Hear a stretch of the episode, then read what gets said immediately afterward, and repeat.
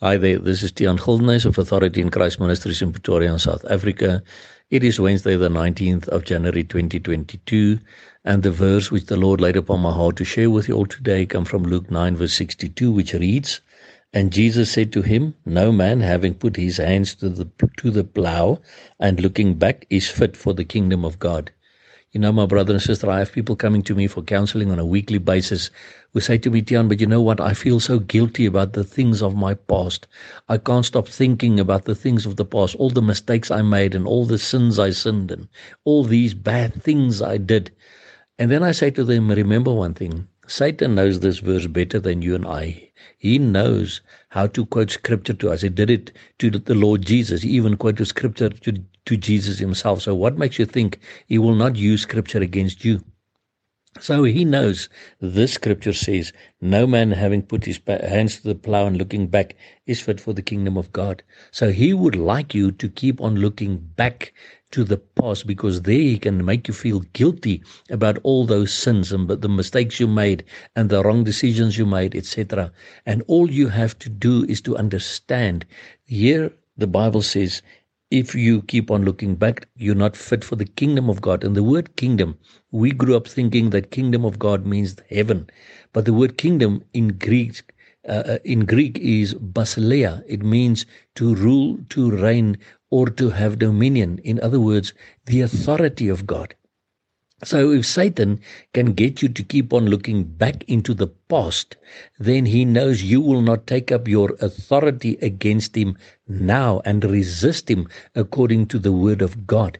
So he is the one that tries to pull you back. And all you have to do is to get a friend, a brother, or a sister in Christ to go and pray with. Because the Bible says in Matthew 18, verse 19, that if two agree about something, God will let it be so.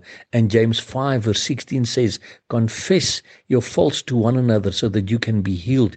So the moment that you confess the things of the past to another brother or a sister, then you've got the authority to say to Satan, No, I'm not looking back anymore.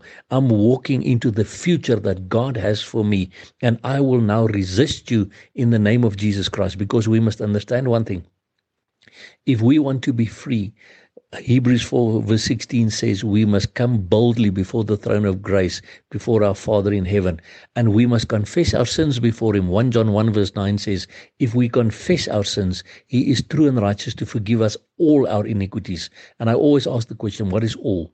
All means everything. So if I confess all these things, then he forgives everything. And then in Hebrews 8, uh, 8 verse 12, he says, I will not remember your sins anymore. So who will remind me of those things again? If I have confessed it together with a brother or a sister, who will be the person reminding me, me of them again? That will be the devil, not God, because he says, I forgive you and I will not remember your sins anymore. But Satan will try to keep on reminding you about those things so that you can keep on looking back about for the things that maybe I've missed something else, maybe I've missed something else in my past. No.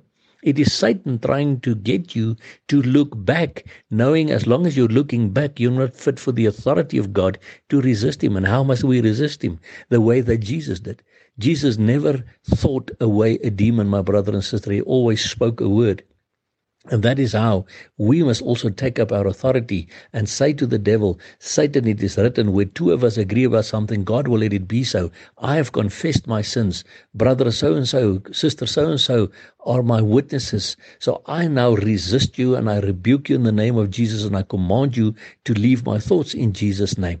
And he will flee from you, James 4 verse 7 says. These are the things that we must do.